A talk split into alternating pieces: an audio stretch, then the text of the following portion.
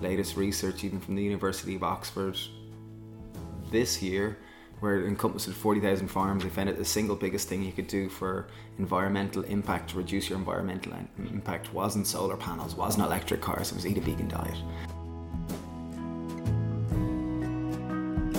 This is Social Fabric conversations with people about their passion and their contribution to the community. For more information, go to socialfabric.ie.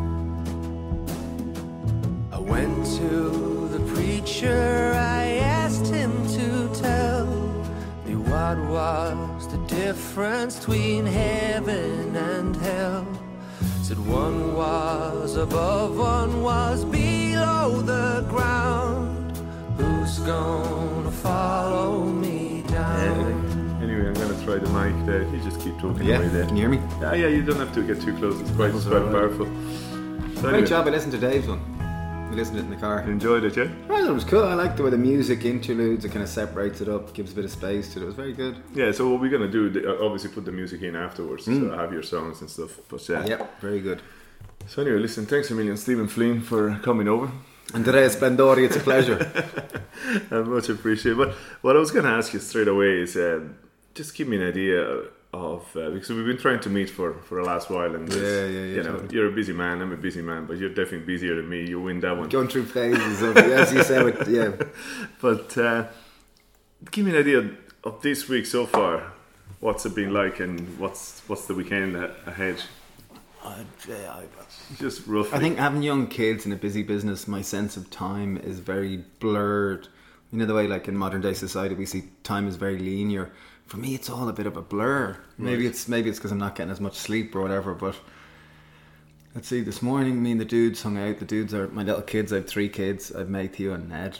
Um, what did we do? We went. I went to a funeral. A friend, a good friend. Um, I guess since eight, his dad died. Amazing going to a funeral and just being reminded of how we're all going to die and how it's not like just at the funeral. Like obviously you're left with very little possessions, but he's there with his family and with his friends. And the, the main thing that I got from that was like that it was relationships. It's the depth of your relationships and the quality of relationships and how how your capacity to love. That was the message. But anyway, I'm going up. Sorry, I'm going That's up all right, total. it's all right, total- um, yesterday, see, I got up at I got around six, made tea, met. There were three girls over from London who wanted to come swimming. Went down the beach. There's maybe 25 of us. We swam at sunrise. Then got in last night around 10 o'clock from London. We we went over to London Heathrow. so you swam and then you went to London. Yeah, well, that was I'm I'm going Yeah, yeah, reverse chronological order. yeah, yeah. Um, yesterday we went to London. There's this um, I guess well-known TV presenter called Philip Schofield, and himself and his wife um, run a charity, and they run a charity event. And we were invited on behalf of Waitrose to the to the Royal Berkshire Shooting Academy, I think it was, or something like this. So it was like clay pigeon shooting. So it was quite bizarre as someone who's a vegan and very much into be holding these guns and shooting. Obviously clay, like n- nothing was killed, but it was quite bizarre. But also, as as a young boy and guns and cowboys, it was like, oh my god, a gun! They're giving me a gun to shoot something. So it was, it was, uh, it was great fun. It was quite surreal. It was a great laugh, and it was a nice meal, and you know, lots of interesting people. Yeah. So that was quite fun. That was only Friday, so Yeah, that was yesterday. So we flew over for that. Uh, did that, met some cool people, had the kind of lunch, and then flew back. And then the day before Thursday, Thursday, I think, I we had a meeting at four o'clock. We were making chocolate before that. Then we were in doing interviews for SuperValu, and then we were doing a photo shoot for SuperValu.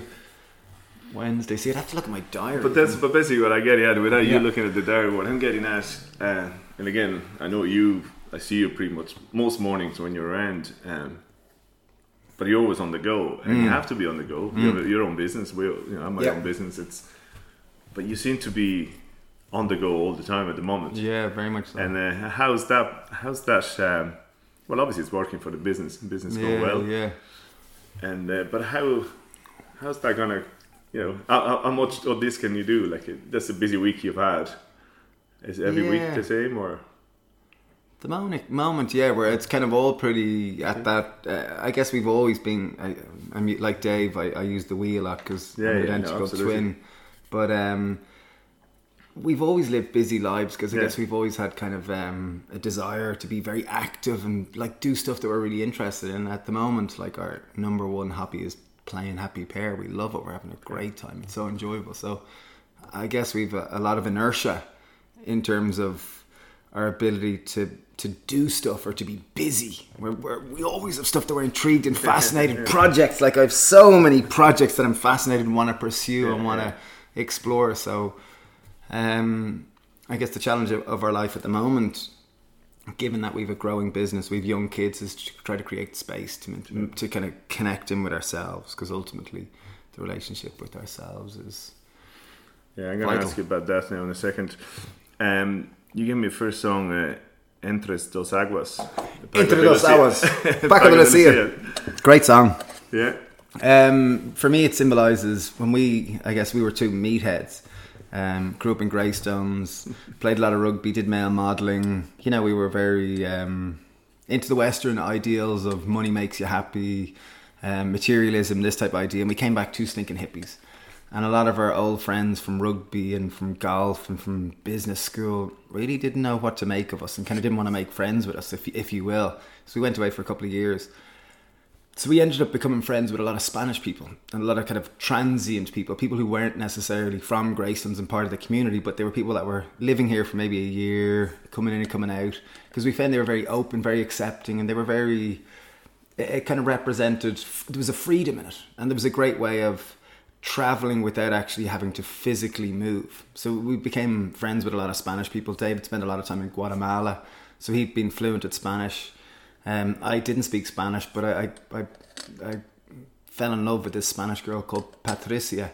And within six months, I was fluent at Spanish too. And I guess we spent the summer speaking Spanish. Like maybe it was a year. We were kind of speaking Spanish. We were hanging out with Spanish people all the time. And I loved this song. So the song just, it, was, we met, we kind of hung around a whole summer. So it was very, it's a nice summery song. It's from Andalusia. It's, I think it's a beautiful song. It kind of, for me, it captures that moment of that sense of adventure while, and that explosion, spring, that explosion of just wow.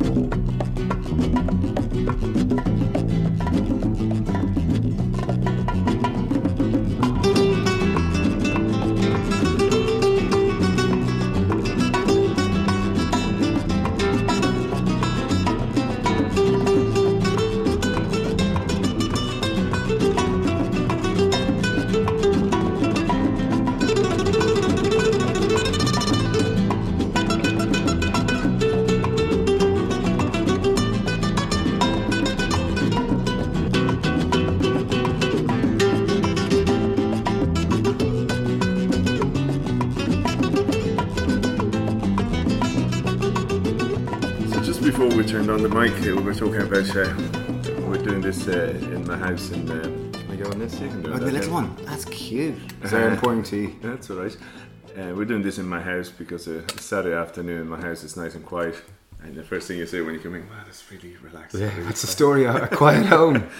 But yeah, you just say you have four, uh, three young kids, and and Justina, your wife, she's her own business as well. So it's it's a busy busy time at the moment. And so how how you balance the whole thing? How are you balancing it at the moment? What between work and life and I think it's a constant struggle, if you will. And Yeah. a struggle I don't mean in a negative way, but a constant um, something that me and Dave often use the example of to live life on the edge, because Mm-hmm. where the where the sea meets the land, or where the river meets the the forest, is the most creative or most um, yeah creative or most biodiverse aspect in nature. And similarly, I think with life, the closer, or in my experience, the closer I live to the edge of like like going full tilt and not falling over, the more creative, the more productive, the more like engaged it is, and the more like whoa, this type of feeling. So I guess uh, there's this. Um, I think I used the idea of inertia already. That there's quite a lot of inertia in that, and that we kind of like to live on the edge. But when you live on the edge, you can.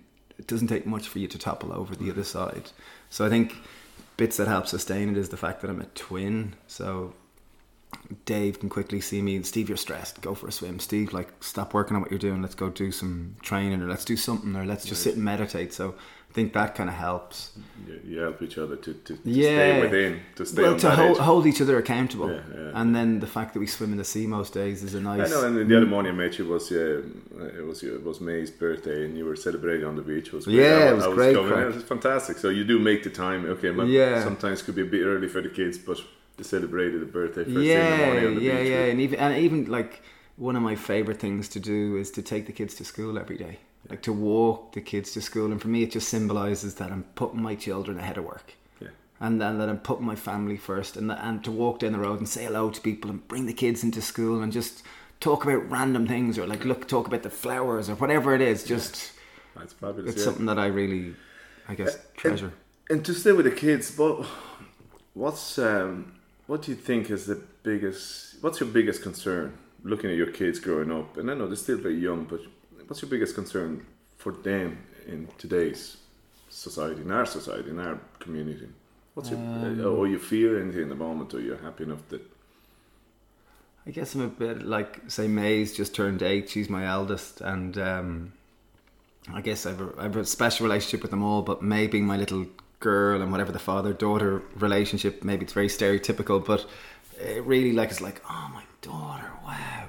I know what it's like to be a man, so I, I you know this little precious, incredibly brilliant little person, and I kind of I, I see different people kind of getting their kids mobile phones and social media and just the, the child going through teenage years and I, I, feel a bit a bit fearful if I, if you will and a bit kind of concerned about it.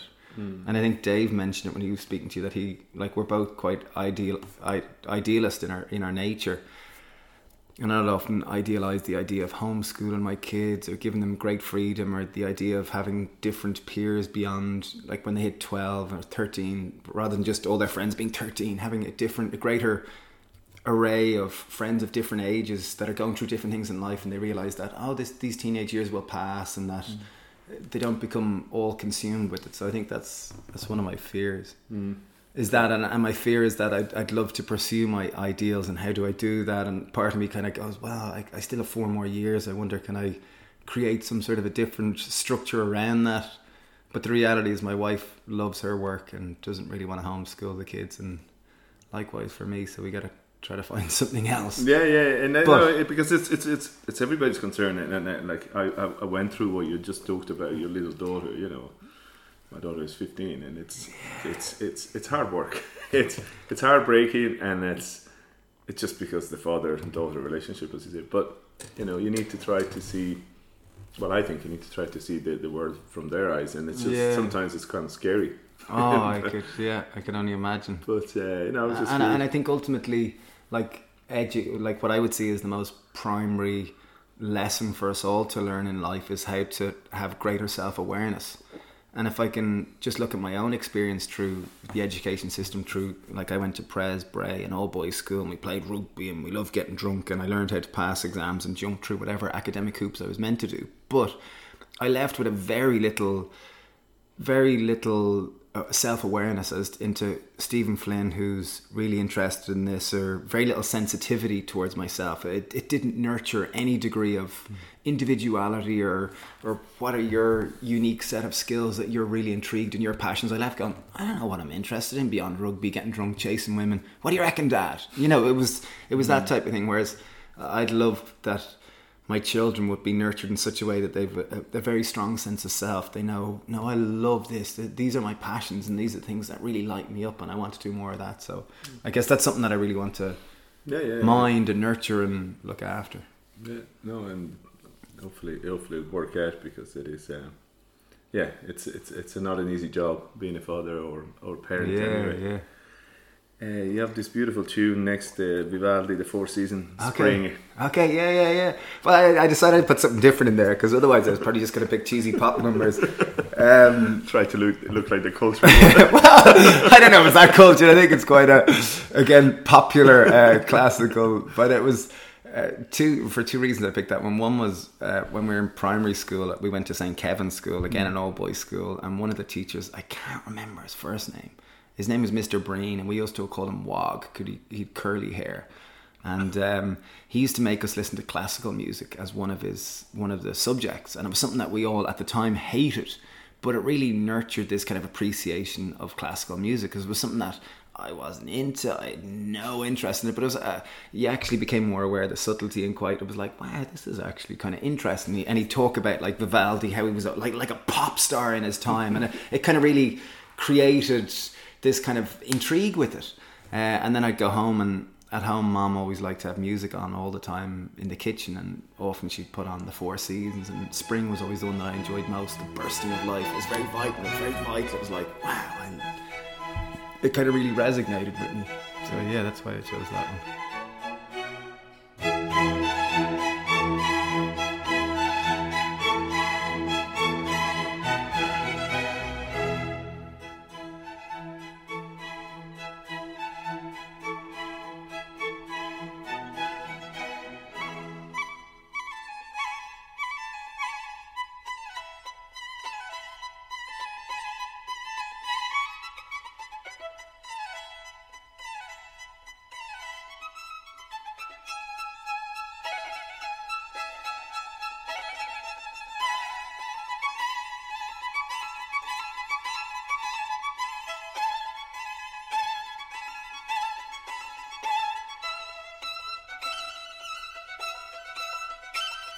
The community uh, again when I was doing today as well you, know, you do a lot in the community but do you see yourself stay where you are now do you see yourself staying in Greystones for for the foreseeable future and the long the long run Yeah, I guess I love Greystones. You love It's- It's my yeah. favorite place in the world, if you will. yeah yeah yeah because I I guess such a connection to people and such a connection. Like even today, I went down to the funeral, and it was like I was I was there with May, and I was pointing to Michael Harnett, to Ronan Willis, to Conor McNaught, to Alan Tone. It was like May when I was your age.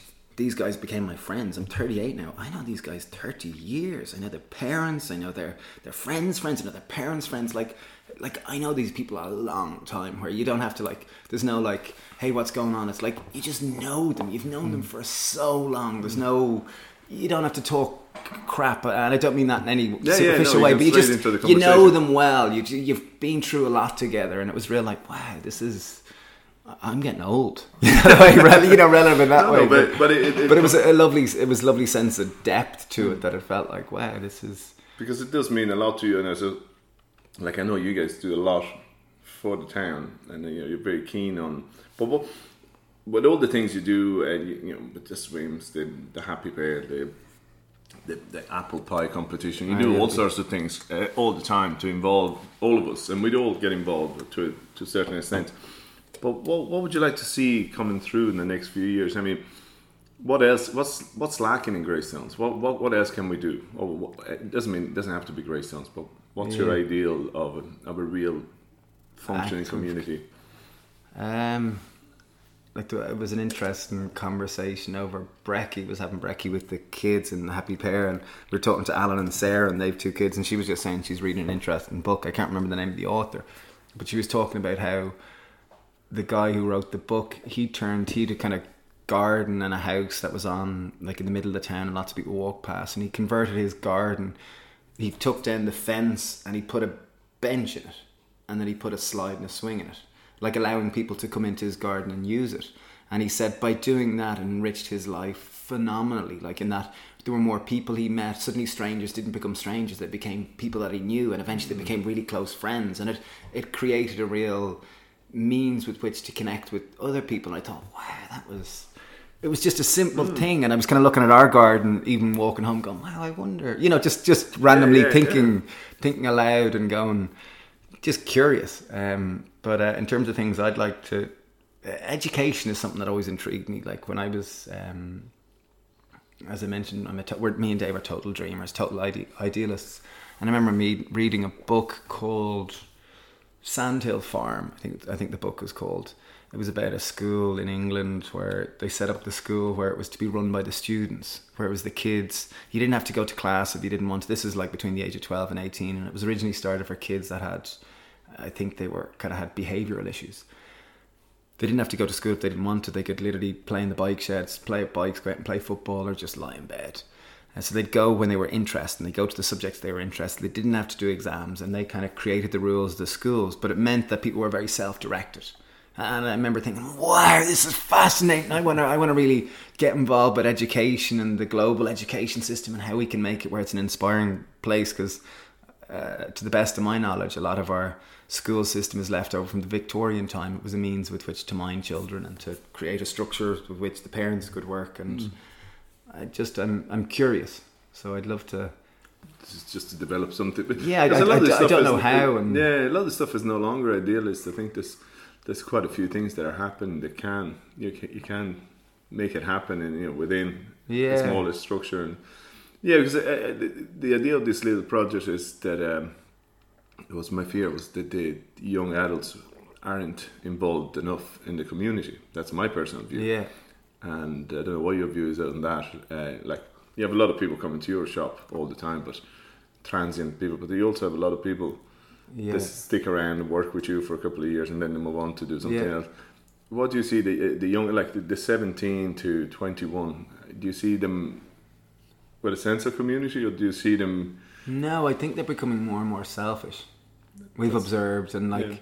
even like generational, every generation will have its issues and have its different things. But I know of recent times, like we've been in business 14 years, so I guess compared to some businesses, it's a very short piece of time. But for us, it's quite a long period of time. And I guess over those 14 years, you've seen different, I guess, changes of the business and then changes of of the the market of people who are available to work. And we've noticed as of re- recent times, we still have some really really great people, but we've we've noticed that there's of recent times some of the people are kind of they, they weren't really brought up with that hard work attitude, and they were kind of brought up with a, with a much more um, what's the word privileged upbringing and Higher expectations. yeah, yeah, you kind of ask them to mop the floor and they're kind of looking at you, me? Like, where's my assistant? You know, and they're 18. you know, this type of thing. And it just, it kind of, yeah. And then even things like, say, Siobhan would be there and Siobhan, Siobhan Hanley would be uh, like my fairy godmother, like, you know, a wonderful person in my life and a wonderful community person. And uh, Siobhan had often, she worked in the Happy Pear for many, many years and now she helps with the kids and helps with many, many things. But um, she'd often buy people who were leaving presents just to say thanks. And she'd go to a lot of trouble getting photos and putting them together and getting everyone to sign it. And she'd give them to people. And people are always like, thanks so much. And they'd probably buy Shiv something. But she noticed as of recent times, people almost barely say thanks to her. And she says it's like, she says it's kind of sad. Like, and she's noted that of recent times Okay. that people don't seem to like because back in the old days like people would nearly buy presents for shiv whereas now people nearly expect it from it i don't know it's Hmm. Yeah, just no, there just no, seems to be a different attitude and maybe i'm not portraying it holistically but it's something that i've we've observed in our small little microcosm of, of No, and I was curious because the, the, the people working your shop uh, from day one, you know, you were young men and you young people working with you, and there's still a lot of young people Yeah. coming through and they stay around. I, I see the faces for a couple of And years. obvi- obviously, that's not everyone. No, We've no, some no, incredible absolutely. people with this. I'm just saying, as a general, I've noticed a small shift. And even when I talk to other people of the millennial generation, there's often kind of like, wow, it's hard. People seem to be a Mm. bit switched off. They're real into themselves. They're real into like, the, yeah. yeah, I don't know. I don't know the answer. Maybe I'm totally wrong, but no, no. Uh, yeah, I don't know. It's just uh, anyway. The Manic Street Preacher, Preachers. Okay, yeah. everlasting. Yeah, yeah, yeah. That again, that uh, it represents a time. I remember one Christmas we got Zelda. We had we Nintendo. I think it was a Nintendo 64. I was trying to remember what console it was, and we What's Zelda? Is it a? It was a computer game. Okay. And we weren't really allowed to play computer games at all. But for whatever this Christmas period, like when we had our Christmas holidays, we were allowed to play it. We were allowed to play it. And there was this um, fantasy game called Zelda where you were, it was like a, I think they called them a, I, I can't remember the name. Someone's going to listen to this and rip me apart. I can't remember it. But it was some sort of a, it was a role play game. You were like Right. this little magic creature going trying to solve puzzles and all. And I just, it was so, such a good period of two weeks. And we were listening to, we got that album, that CD for um, Christmas. And we just listened to it non-stop all the time. And it, it just, it reminds me of Christmases that always at Christmas, um, dad's sister Orna and her wife, her husband Ned, and our cousins Alan and Paul would come up, and it's a real family time of year. We'd all be together. Mm. There'd be like, I guess there's six in our family. There's four in there, so there'd be ten. And this was before we had kids, so it was it was just such a, a fun-filled, beautiful time. And this song reminds me of. It reminds me of Zelda. It reminds me just the excitement and sheer joy of it.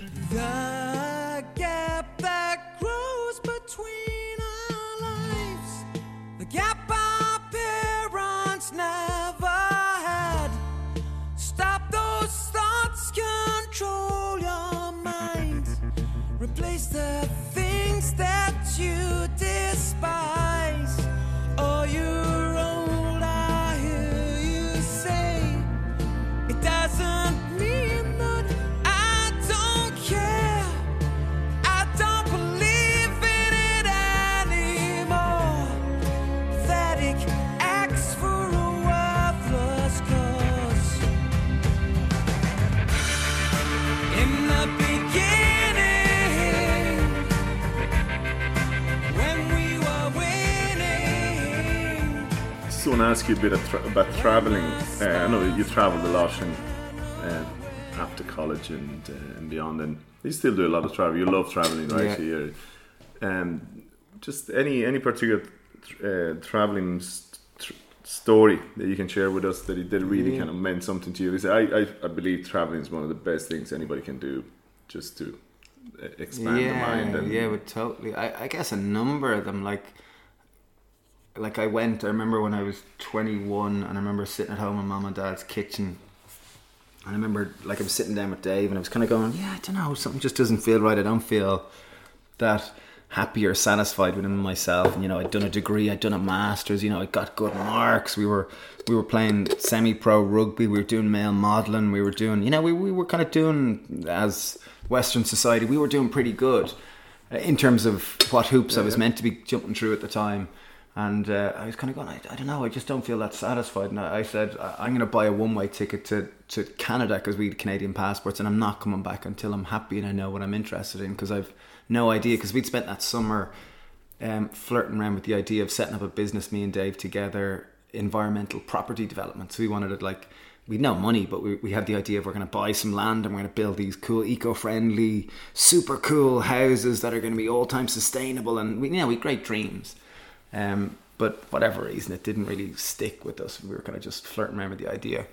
So I went away off traveling and I had no real idea of what I was doing or what I was looking for. I just was going away to, to kind of connect. with- And we take the piss. I remember my uncle Porg would go, lads, like, what are you traveling for? What are you looking for? And I'd go, we're searching for truth, man. And we'd say it real, like, facetiously like that. But the reality was we were kind of You were searching for truth or, or meaning in our lives or what gave us a sense of purpose.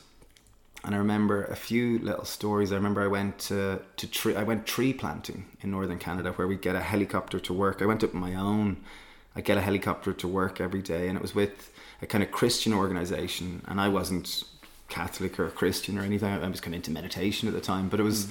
amazing. We were camping in the woods. We'd live there six days a week, and we get one day off, six days, one day off consistently. And you'd literally you get a helicopter to your plot of land, and you're dropped off.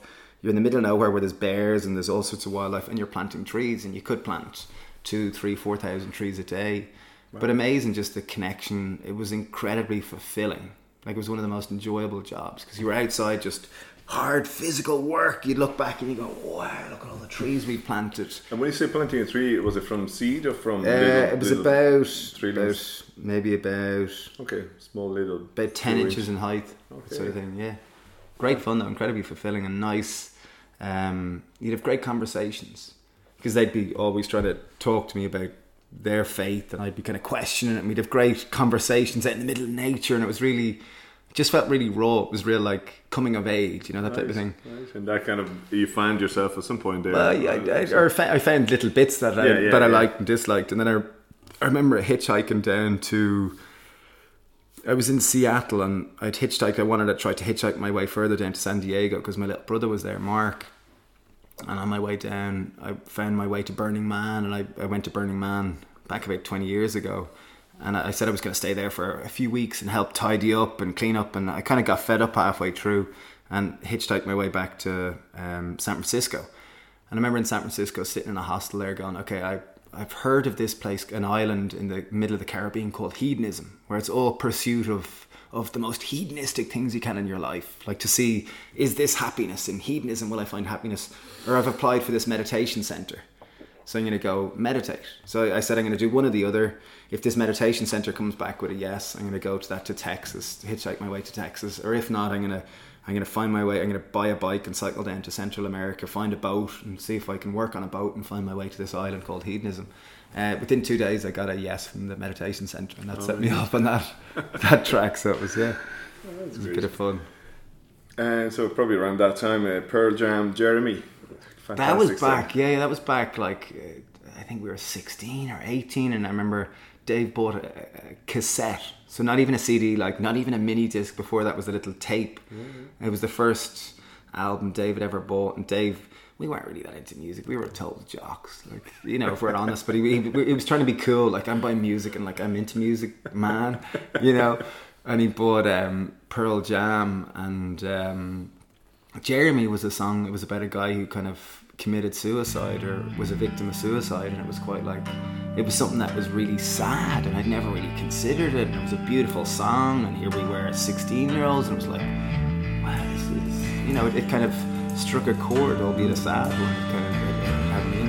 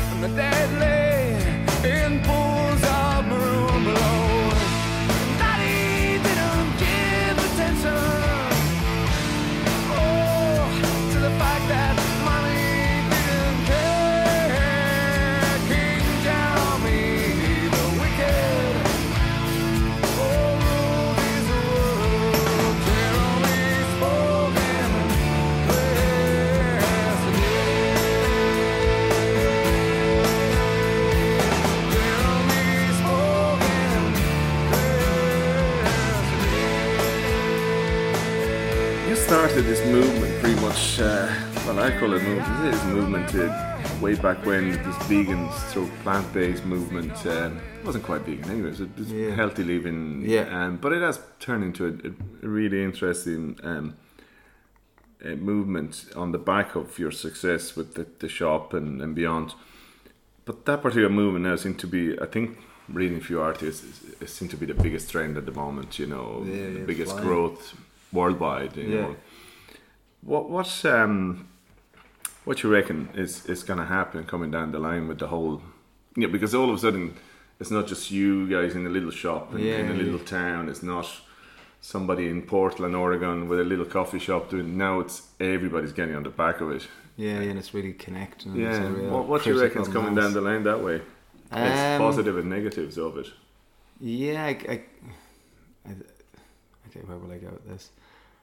I think it's phenomenal to see, and I think part of the reason for this shift is one environmental issues. I think like latest research, even from the University of Oxford, this year, where it encompassed 40,000 farms, they found it the single biggest thing you could do for environmental impact to reduce your environmental impact wasn't solar panels, wasn't electric cars, it was eat a vegan diet. And as a result, kind of research like that and movies available on Netflix, such as, you know, What the Health or Cowspiracy or Food Inc., they kind of really, they really portray the impact of food choices and how they support different systems. So as a result, I think there's a much greater awareness in younger millennial generation who are much more aligned with doing what resonates with them as opposed to doing what they should do. Um, so I think that's part of the reason for massive growth in this sector. I think also the impact of a huge amount of chronic illness coming as a result of lifestyle factors is a huge one. Like you know, kind of research that you know, in over 93% of cases of cardiovascular disease can be reversed through lifestyle medicine, as in what you eat, exercise, and stress management. So I think there's huge amount of critical mass inertia in this space. So I think it's really it's exploding, and many people can say it's a fad or it's a fashion. And yes, things do go through fashions and fads, but I think this, if you want, do want to call it a fashion or fad, I think it's going to grow even more so.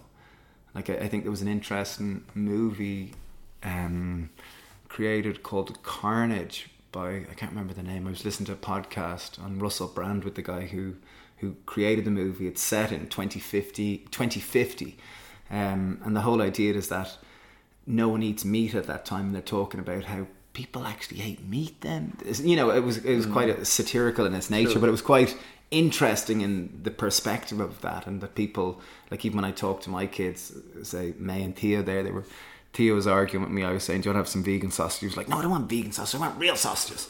and then uh, May was saying, "Yeah, every time when anyone opens their school lunchbox at school, it's always ham." And I kind of said to May, "May, listen, I don't mind if you have ham, but if you want to have ham, you got to kill the pig. You got to drain its blood. You got to cut its flesh, and then you can have ham because you understand Yeah. where it came from. Because I think." Yeah.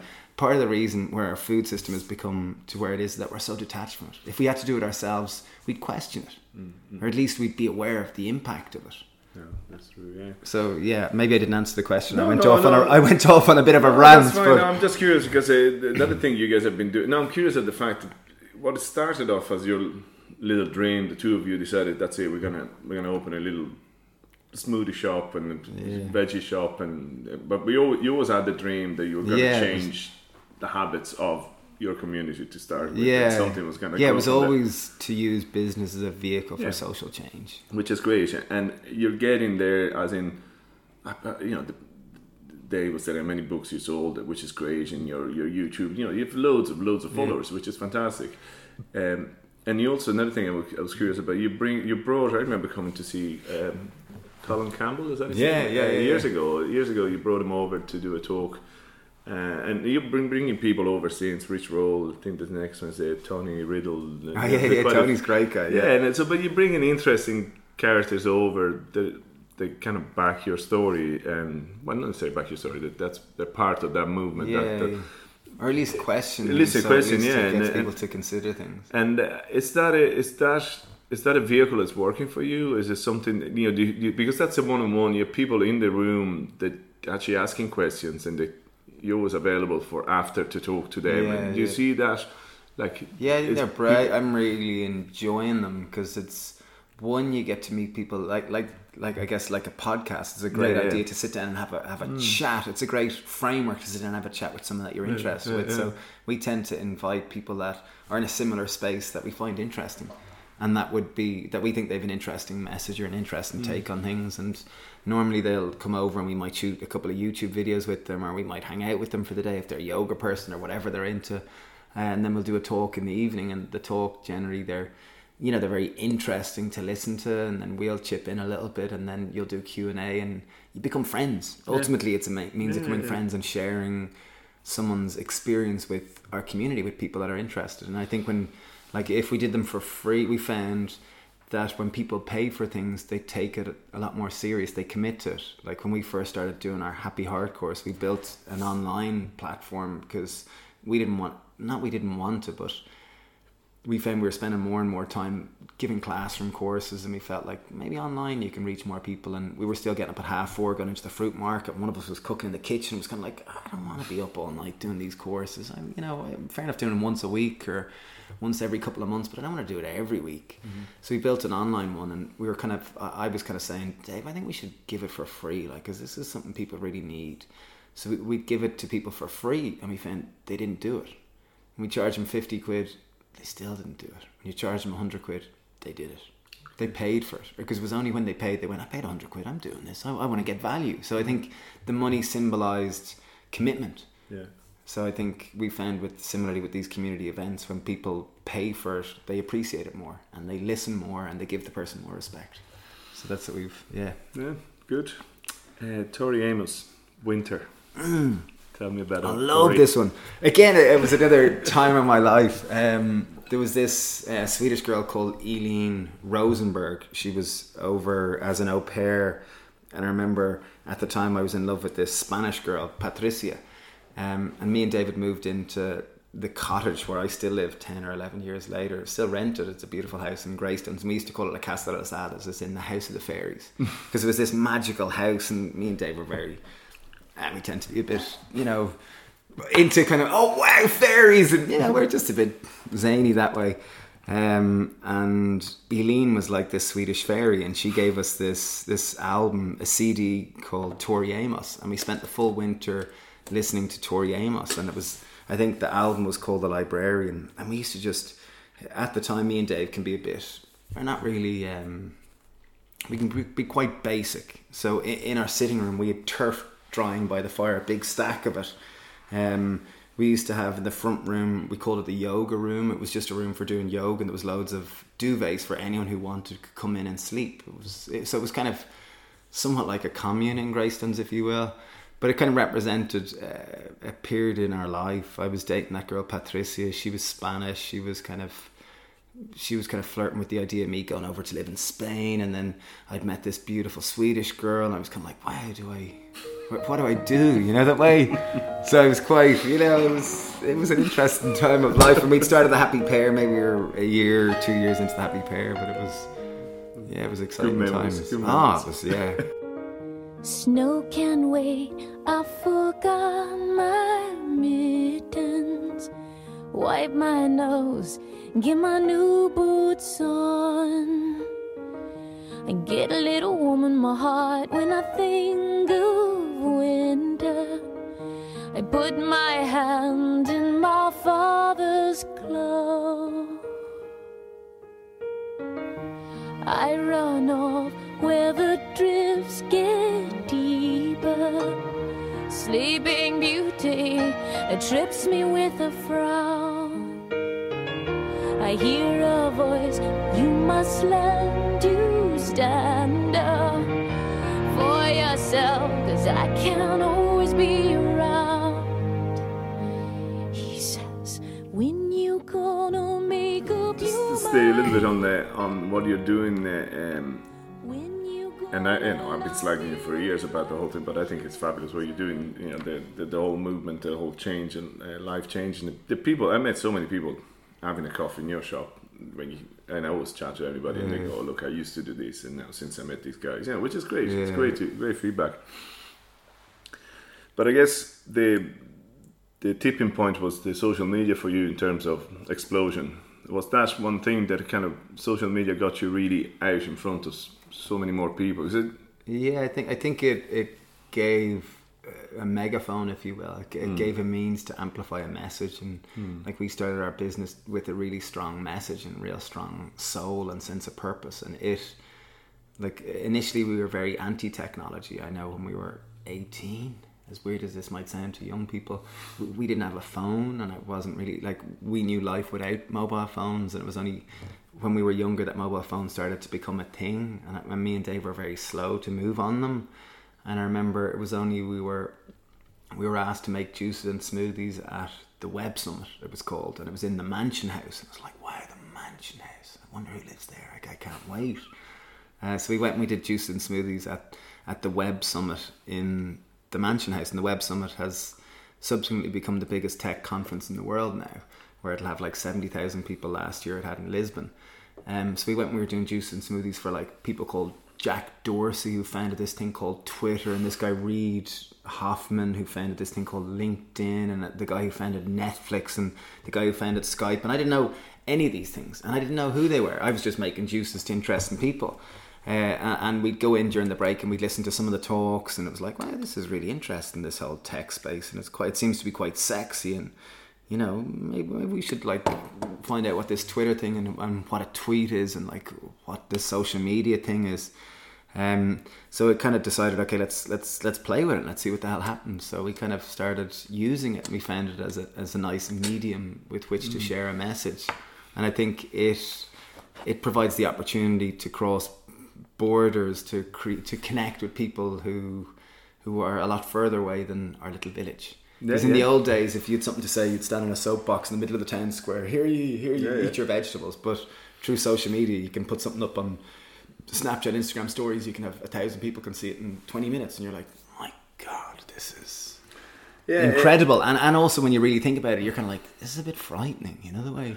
I know, and that's that's the key. like I, like the other morning, I met you early in the morning. I was going for a run with a couple of friends with Ross and Weber, and you guys were walking down with, with a couple of people, and I recognised them through the social media. And you know, I think between the whole lot of you, the three of you, there was.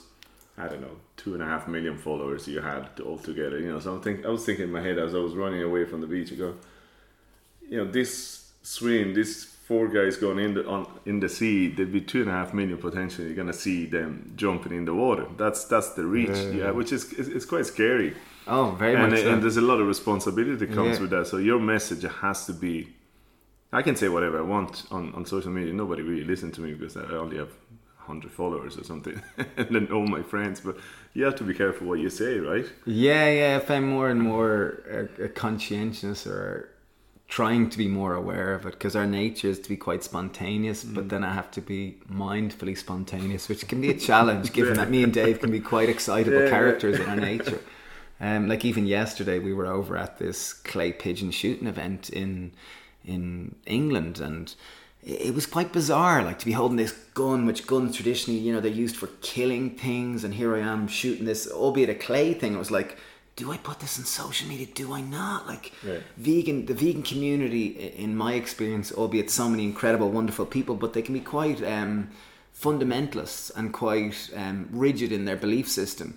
Uh, and generally, it's people who've only been vegan for two years or six months or one month. But Yeah, yeah. but generally, if you meet people who've been doing it for a long period of time, they can they can often be a bit more open minded than the fundamentalists. And yesterday, I was kind of like, "Wow, Dave, do I put these up? Do I not?" Like here we are, two young, not young, maybe we're middle aged men with guns shooting these things in the sky. Like, is this? Like, do we want to share this? I know we're excited, we're enjoying it. Do we? What do we put up? And it was quite like I had to take a moment to ponder about it. Is this appropriate? Is it not? And I remember only putting one or two posts up about it. Like this is in a story, and quickly just looking for feedback. Like, are there people flinging crap at us? Because people Yeah. will quickly fling crap. Yeah, yeah. And there wasn't that much crap. Someone says like, okay, I'll leave them up and I'll pull them down if I get more crap. So yeah, it's something we've been making an effort to be more mindful of and to Yeah. be more to try to use it as a means to inspire people.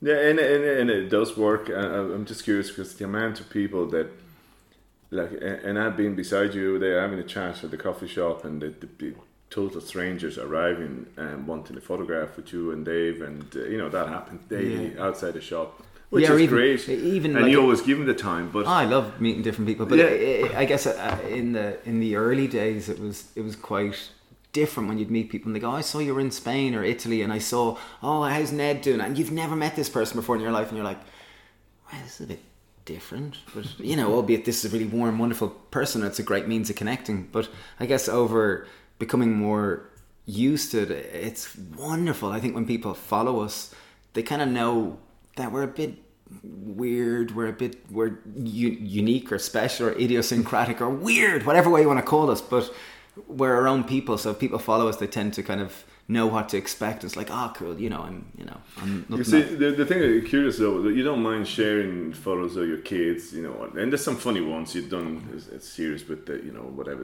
There's something in the foreground and something in the Yeah. back that works really well, and it's all great. But so you don't seem to mind mixing. Um, yeah i do my I, I do my best to to, to to balance it or to do it it's a constant juggle because my wife's a clinical psychologist and she'd be very much anti-screen time and she'd be very much you know what's appropriate what's not. And it's something that a line that we're constantly trying to work out. And on, like originally like she hits periods of time where she's like um no you're not like don't put them on at all. But of recent times she said listen i trust you. You do what you think's right. And it's like when you're given that trust, I find I'm a lot more precious and better. I'm a lot more wow. Okay, what's appropriate, what's not, and I try to like only put them up when it's something that I feel is inspiring. It's to remind people that you know, kids like uh, uh, me and Ned were sitting there, and we were in the shop today, and he did five figs, like, and, and he just wanted more, more, more, and it was just like. It, I, I had to share. It was like, here's my little son. He's two, and he's just totally into these figs, and it's it's great to see that it's not gummy bears, it's not like Skittles, it's like a fruit, and that it's so beautiful. That really, so I, you know.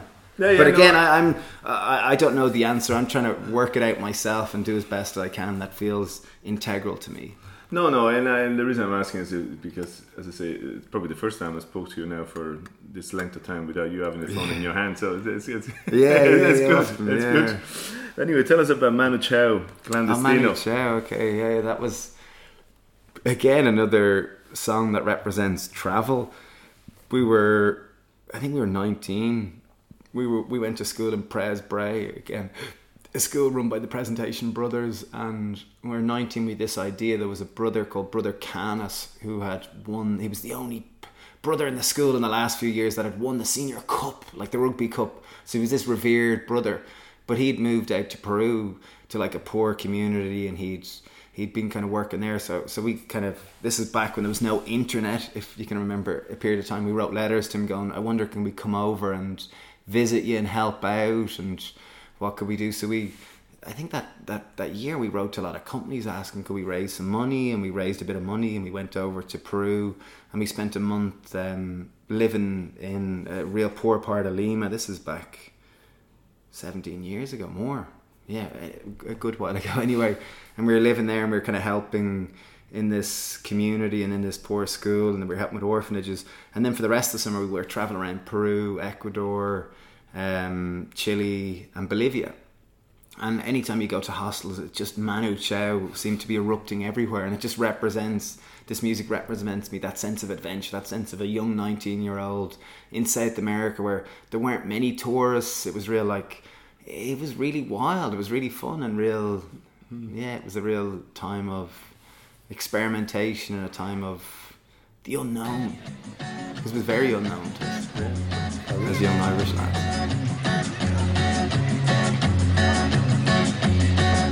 Solo voy con mi pena, sola va mi condena.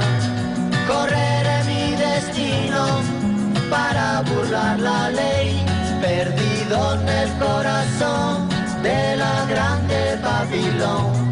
Me dicen el clandestino por no llevar papel. Pa' una ciudad del norte yo me fui a trabajar. Mi vida la dejé entre Ceuta y Gibraltar. Soy una raya en el mar, fantasma en la ciudad. Mi vida va prohibida, dice la autoridad. Solo voy con mi pena, sola I, I'm conscious of time. You, you need to go on to the next uh, meeting, whatever you're doing next. And I'm going to relax because it's Saturday. So, Good for you. That's fabulous. but before I do, because uh, uh, there's a more and more people listening to this podcast, which is great. Know, there's a few thousands there. I, would, I, I think I was never expecting. I expected a couple of my mates listen to it, but and uh, I'm starting to see the demographic as younger people listening, which is exactly what I wanted to to to get to achieve. So you mentioned school a few times.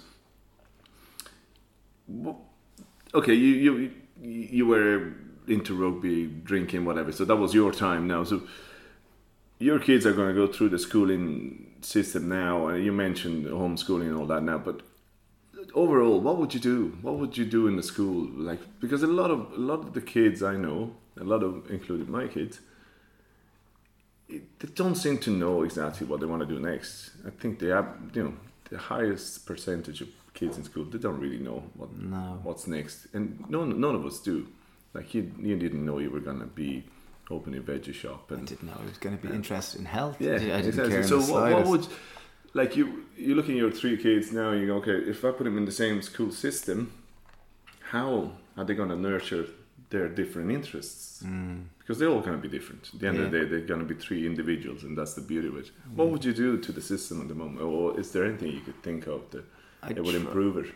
I try to change the focus that like a lot of modern day education is about knowing information, whereas I think true knowledge is knowing yourself, and and wisdom or true wisdom is knowing yourself. So I think anything that can help us learn more about ourselves and our connection to ourselves, the greater and more conscientious and more aware and more sensitive we can live as humans. So I think when I left the, I guess the education system in like say even secondary school, I- really had no idea myself because I wasn't. I, I was continuously asking a teacher who knew more than me for information that I had to learn and memorize to pass an exam to get the points to hopefully get to the next hurdle. And that was the system that I existed within upon. Whereas I think if we can create more a system which nurtures people to actually be more self-reflective be more consider what their them as as an individual or their unique skill set I think that's more and then also to look more into the community. Like in our modern day society, I think older people are looked as a burden as opposed to older people have more life experience than the rest of us. They know what's more important. They yeah, I just think anything that that type of aspect of service, I think is is something that I'd really try to nurture and try to support a sense of service. Yeah, because it then goes back to you said a couple of things about the millennial, which is it's interesting, or even younger, that they're quite, you know, some of them could be quite selfish, and, and for that reason, maybe they, they, the plant based movement is going to succeed because for their own benefit, they're going to push it forward. But at the same time, um, yeah, I suppose the school system throws us out into the into the world I'd- chasing the same thing. And We're all I, I think, like, same. remember when me or you would have gone to school, you were kind of learning about like the French Revolution. You'd remember what the date was. You'd remember what happened, Mm. you know, in what place. It was very much you were learning information, remembering information. But now, like back when we were in school, the internet didn't exist. Mm. We're old dudes, but nowadays the internet is just access to information. You want to know how old I was watching Mamma Mia two. Total junky movie, but I enjoyed it immensely. But immediately it's like, how old is Cher? And you just type it in. How old is this? Where is this? French Revolution. Where did it happen? What, you just information is available at the click of your finger. So there's no point in us learning that. So I think true knowledge is self knowledge and self awareness. So I think the education system, in my limited belief, I think any way of changing it so there's a greater self awareness, I think would be extremely beneficial to the individual and true to society at large. Very good. Um, I always ask everybody for a couple of words of wisdom before I let them go. Anything you would say to anybody listening? Um, I think I'll go on, on that idea about like I was at that funeral today, and it was you know I, I cried a number of times because it was this this wonderful man that um, a friend's father who was who you could easily not have noticed. You know, he was just one of these lovely characters who always had time for you, and you always felt special in his company. But it was never someone I can't wait to go hang out with him. But he was just this extremely lovely person, and it was amazing at the the funeral. Like it was a really large funeral, and it was like there was never a mention of his wealth. There was never a mention of his success. There was a mention of his great friends. And I think in modern day society, we often pursue wealth, we pursue fame, we pursue materialism, we pursue. Seldom is the is the the measure of someone the amount of friends they have and the amount of wonderful relationships they have, or how good a father he was. And I think going further on that because I'm getting quite excited. But I, I think yeah. my my words of wisdom for my ultimately for myself is that I think friendship and relationships with others I think are so vital. I think they're worth more than money and more than fame and more. I think that's true success, and, and that's why, uh, as Dave would often say, like I'd admire you and Ross and uh, a lot of your friends in that you really you really prioritize your friendship with your mates to have a really good um, time together to really connect with each other and support each other because I think ultimately that's the success of each of us is down to our network around us or our community totally or our agree. social fabric. Totally Back agree. to the That's exactly it. No, but that's exactly what it is. What I wanted to do with this was to replicate what me and and my friends have. You know, we do have a great network of support. That is what you said at the beginning of this conversation. There's no nonsense. You just I can pick up the phone now and say, lads, I need a hand now, Yeah. and six guys would be here for what doesn't matter the reason they'll Yeah. be here, Yeah, and and that's what you want because it's yeah everything else is kind of pretty irrelevant. You know, money Yeah. comes and goes, and success comes and goes, or whatever. You know, but somebody beside you for for for the long run is what you want. You know, it's uh, yeah, yeah. ah, that's very good. Well, uh, look, that's uh, great. We're gonna leave it with a perfect song. Then uh, line. High Hopes. Okay, yeah, yeah, yeah. uh, that one I, I chose because it symbolizes my wife and my children and family. It's something that she really like. She she she's not really into music at all. Like we grew up in a house where music was always on. It was always in the background, and it was always like first thing you do in the morning was you put on music. It was just you didn't do anything until the music was on because music was the background to your life. You know that way. Whereas she she's Polish and she didn't grow up in a house like that and she'd she'd often give out about my musical choices but she'd never offer anything and Kodaline is the only one she ever offers so um, I, I chose this one because it represents Justine and it represents my children and how I think family is like my foundation and like my immediately family. So I chose this one. I, I think it's a beautiful song. I think they're a nice Irish band. I think high hopes. I think we all should have high hopes because ultimately we're gonna die. We might as well have high hopes, enjoy it, do our best, and have a laugh.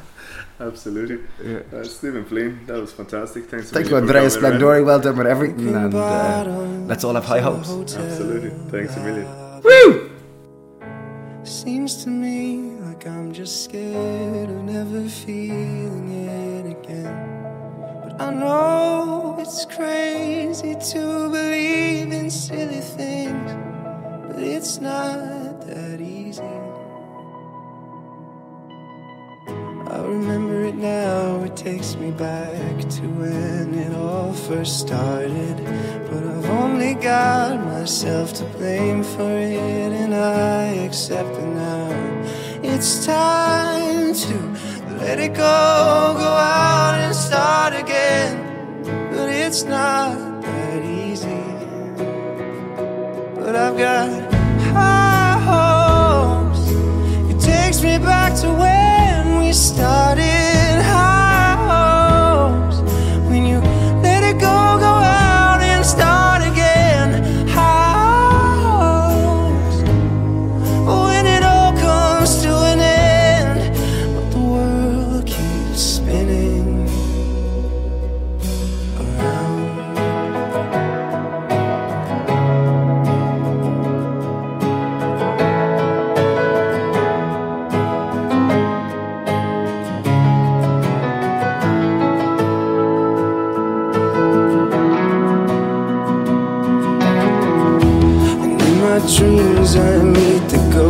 of all the people who have come and gone. Memories, they seem to show up so quick, but they leave you far too soon. Naive, I was just staring at the bed.